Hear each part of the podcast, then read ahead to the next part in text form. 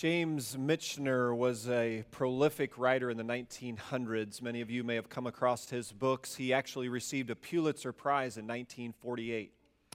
In his memoir, near the end of his life, he tells the story of visiting a farmer who lived near the edge of their property. He lived out in the country in a rural area and he visited the farmer, and this farmer had an old apple tree that James Michener said growing up, they used to just go and pluck these amazing apples off of this tree. But somewhere along the way, the tree, at least James Michener concluded, had just gotten so old that it just wasn't able, it lost kind of its energy and ability to bear fruit anymore.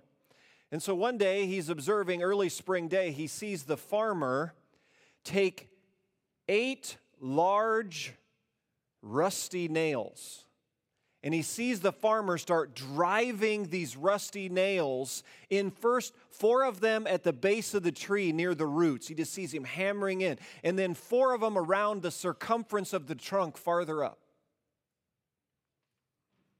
And then James Michener writes this That autumn, a miracle happened.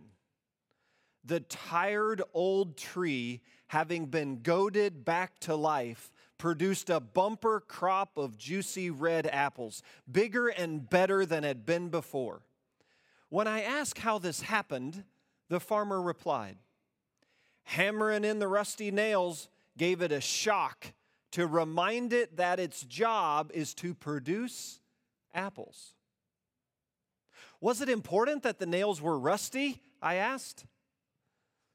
Maybe, Maybe because uh, maybe it made the mineral, uh, you know, the mineral made it, the nail easier to digest, the farmer said. Was eight important? If you're going to send a message, be sure it's heard, said the farmer. Could you do the same next year? I asked. The farmer paused, looked me right in the eye, and said, A substantial jolt lasts 10 years. Tonight, we remember the substantial jolt of the rusty nail. Tonight, we remember that in our deepest valleys and darkest days, we have a companion who knows, who sees, who understands. Tonight, we remember how, how one day can become a very devastating day. How one day can become that day when it looks like all the hopes and dreams are just shattered and left on the ground. How one day can seem like it's all over. You know, for the early disciples in the first century, on this night, on this day, that's what that's what it's like. They're their one day had unfolded not like anything they had envisioned. No matter how often Jesus had prepared them for this day and this night, they just couldn't piece it together. They knew beyond a shadow of a doubt, they knew with every fiber of their being that Jesus was the long awaited Messiah, their anointed one. They knew he had come to rescue and heal and free. He, they knew it. What they couldn't piece together was how their Messiah was brutally beaten, flogged beyond recognition, the injustice of the trial. And then it turned into the Roman soldiers strutting all about, and they just, the bloodshed and the brutality. And then eventually he's tilted up on the cross on Golgotha, and they just couldn't imagine that God could redeem and harvest anything remotely good out of Crucifixion Friday. You see, they were prepared for a lot of things. They weren't prepared for this substantial jolt of the rusty nail. And so many of you here tonight, you are so well versed in the rusty nail. Some of you have recently sat beside a loved one and, and you watch their life fade away far sooner than you ever imagined. You're like, like Debbie Wilhoit and her family living this week, right? So her, her father on Wednesday gets in the car and drives to go to a car wash. Debbie told me today he just he loved clean cars, a man after my own heart right there. He loved clean cars. And he drove through the car wash all the time. He knew all the people at the car wash. And he pulled away from the car wash and he was in an accident. And now she's preparing her dad's memorial service. It was just two days ago. Others of you have sat in a doctor's office that you thought was a routine visit and it turned far from routine. And some of you who went to work and had a job that you thought was secure and stable and fulfilling only to find out it was over. Or some of you enduring kind of the tearing apart of your household under, under kind of the, the banner of betrayal and hurt and and then still others where you've got someone you love so much and they're caught in a cycle of addiction, or you yourself are in a cycle of addiction, and you can't see a pathway out. And you're like the early disciples, and, and you're seeing one nail turn into two, turn into four, turn into six, and by the eighth nail, you're screaming out what Mary and James and John and Peter were just saying, Stop, please stop. Only to hear the whisper from the Father, right at that moment, said, This day, this day is the way.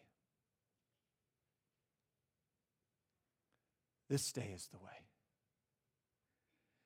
To hear the Father say, There's only one path to resurrection and the path to resurrection has to go through the cross of crucifixion.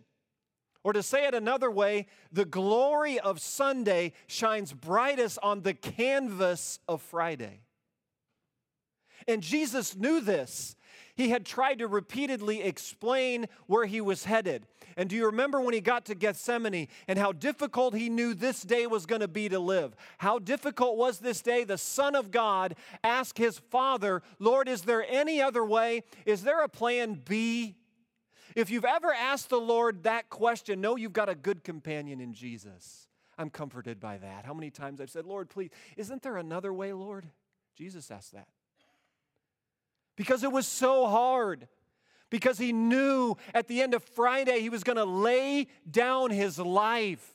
He knew that these spikes were going to be driven into his physical body. He knew he would writhe in pain. He knew he would hang on that cross for hours. He knew it would be beyond imagination what he would physically endure. He knew all of that, and he said, with a deep breath and sweating drops of blood, Not my will, Lord but yours be done. I will go. Because Jesus knew this way that this day was the way. The way to what? The final answer to the question that stands above all other questions What do we do with our sin? Do you know, that's the dominant question for the human experience since Genesis 3. What do we do with our sin? Tonight, Jesus gives the definitive answer. What you do with your sin, you say that this day is the way. This day said, This is what you do with your sin. You bring your sin to Jesus, and He brings His healing grace to you. Tonight, Jesus says, Remember, I lived the life you and I could never live. And I chose the death you and I would never choose.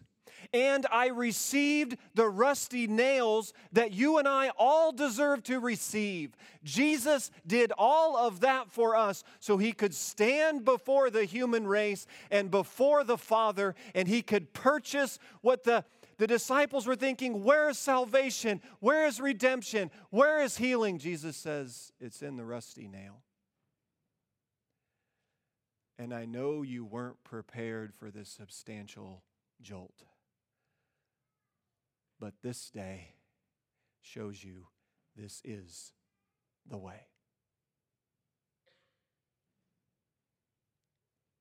That it doesn't matter what we've strayed into, it doesn't matter where we've gone and what we've done and how far we've been away. It doesn't matter how deep the valley or how dark the day. Tonight says, we worship a God of the rusty nail. The Bible calls him a suffering servant. And if you've been in that place where you've cried out, Lord, I don't know who understands, I don't know who could possibly help, who could identify with the depth of what I'm going through, tonight says, There is one. And you have a companion. And we remember that what he laid down tonight, his very life, purchased for us the life we have received and gathered in that name tonight. And so, in just a few minutes, we're going to dismiss you to the tables on each side of the stage here, the communion tables prepared for you. And I'd like for you to, when you approach the table, I'd like you to approach it as a people of the rusty nail. And when you tear off the bread, I'd like for you to think about what is it that he, the, the, the beating and the suffering that he bore on our behalf, that when we tear it off, we remember suffering servant. And when we dip it into the juice, we remember a blood that was spilled out, that he gave what we could never give and then we remember this day, this way. This became the path. And the Bible says as we come to the table, one step that's really important for us as a people, 1 Corinthians 11 says we should pause. And of course, of all days, we pause tonight and we step back and we reflect. And the Bible calls this examination and confession. So I'm going to lead you through in just a moment of some personal examination and reflection. And then Julia's going to come up and lead us corporately in a time. And then she'll release us to the tables. And the way we do communion around here, if you've never done communion here at Eagle, is you'll come with friends and family and gather around the table, and then you can spread out all around the room if you want to get in groups and pray together, sit quietly in the blue chairs, whatever you like to do. The team will continue to lead us. And there's prayer benches on both sides of the tables there. And you can, if you'd like prayer, maybe there's something, maybe the rusty nail has just hit a place in your life where you just need someone else to come alongside you, put a hand on your shoulder, and pray with you. You come to those benches over there, and we'll pray with you. And that tonight reminds us uh, we're not alone. Every single blue chair has a story. Every story has a theme, and the theme is this it's a rusty nail. Bow your heads and close your eyes with me?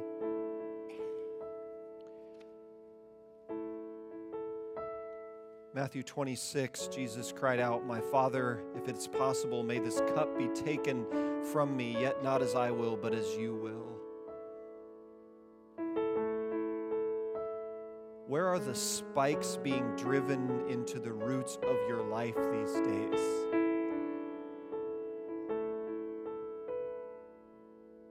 And how is God coming to you in that place of pain and suffering?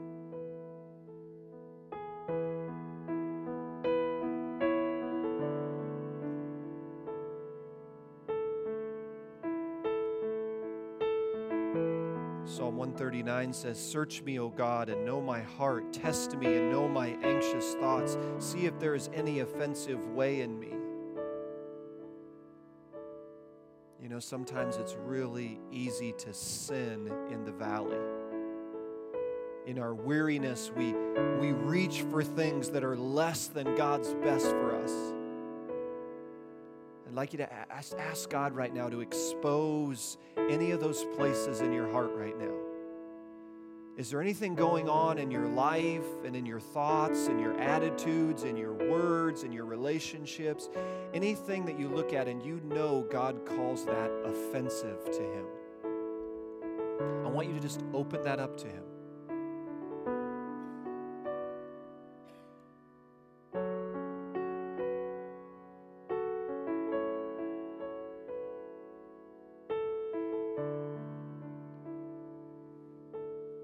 Psalm 32 says, Then I acknowledged my sin to you and did not cover up my iniquity. I said, I will confess my transgressions to the Lord.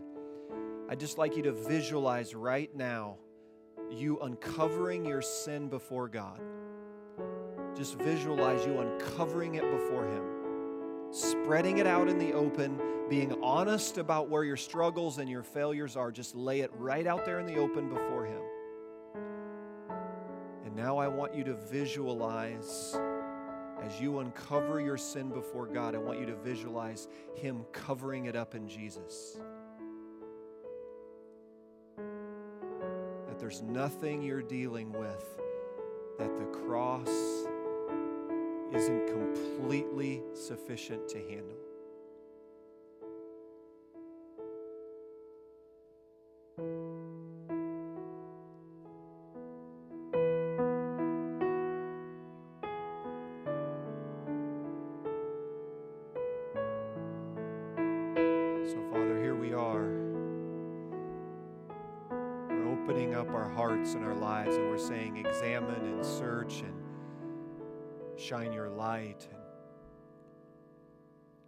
Where things are out of bounds.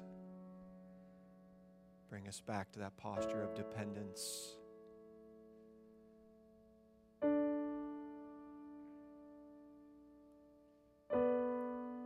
Help us, Lord, to receive the gift of the rusty nail, knowing it's going to harvest something out beyond what we could ask or imagine. We trust you for it.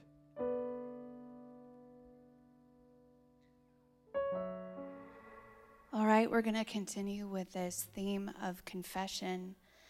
And I would like you all to stand up because we're going to do. So, the idea behind this is that yes, we want to confess to the Lord individually. We want Him to, to bring out our sin individually so we can deal with it in the light of His grace. But we also want to do it together. So, the idea behind this is that we are confessing as a group, as a community, as a body, and we are appealing to His graciousness together. So, you'll see two, two sections on the screen. One is that of the reader, that is me. And the second section is all, and that's all of us together. So we, we will read those portions together. But one thing I want to encourage you to keep in mind that as we confess, as you confess individually, as the Lord works with you and deals with you in the matters of sin, it was love and not anger that drove Jesus to the cross, that brought Jesus to the cross. That God's desire is to forgive us and to heal us and to redeem us. And when we confess, we are appealing to those things. We are appealing to that desire that He wants to do these things, that He's gracious to do these things. So, as we say this together, we're going to take a moment at the end to pause. And don't be afraid of the silence. Receive the goodness and the grace that God has to give to you. All right. Oh, Father, we are gathered before you, the creator of heaven and earth, to confess that we have sinned in thought and word and deed. We have not loved you with all our heart and soul. We have not loved you with all our mind and strength. We have not even loved our neighbor as ourselves. Gracious God, we confess that we have longed too much for the comforts of this world. We have loved the gifts more than the giver. Forgive us, O God, and show us your majesty. Gracious God, we confess that we have given in to the tyranny of the urgent. We have found significance in busyness instead of finding significance in you. Forgive us, O God, and draw us near to you. Gracious God, we confess that we have been quick to anger and slow to forgive We have forgotten how much we too have been forgiven. Forgive us, O God, and teach us humility. Gracious God, we confess that we are numb to the reality of sin.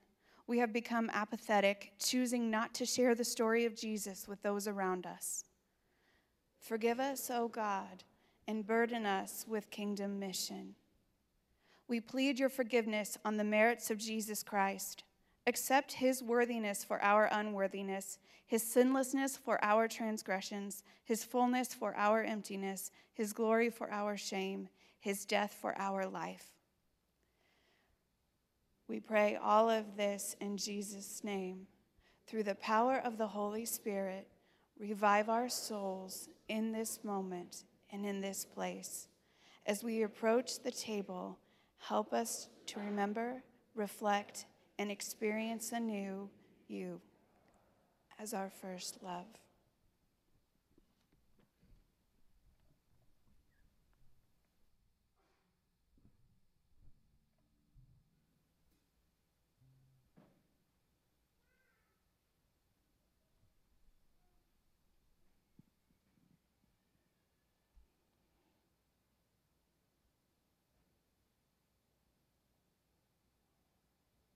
Lord, we're grateful for your goodness, for your continued mercy that you give,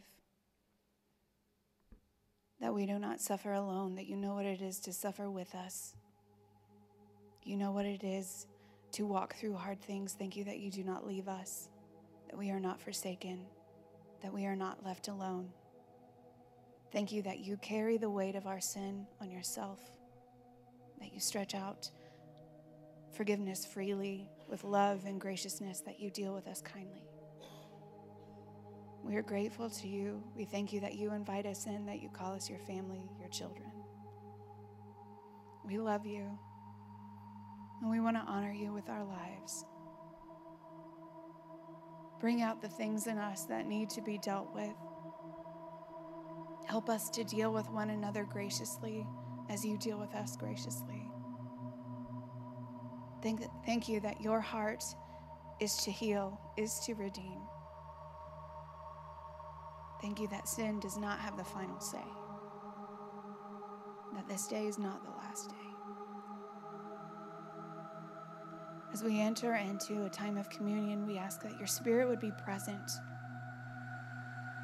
that we would acknowledge who you are and what you have done, the magnitude of that. Help us to remember, remind us. We love you. We're grateful to you. Amen. Okay, with this next song, we're going to dismiss to the communion tables that you see up at the front.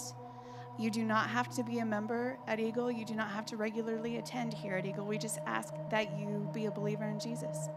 That's the requirement for taking communion. So as I exit the stage and we begin the song, you are dismissed.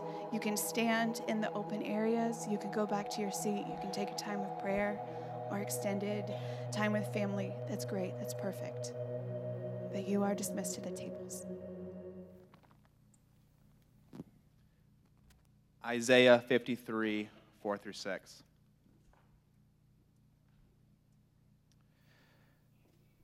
Surely he took up our pain and bore our suffering. Yet we considered him punished by God, stricken by him, and afflicted. But he was pierced for our transgressions, he was crushed for our iniquities. The punishment that brought us peace was on him, and by his wounds we are healed.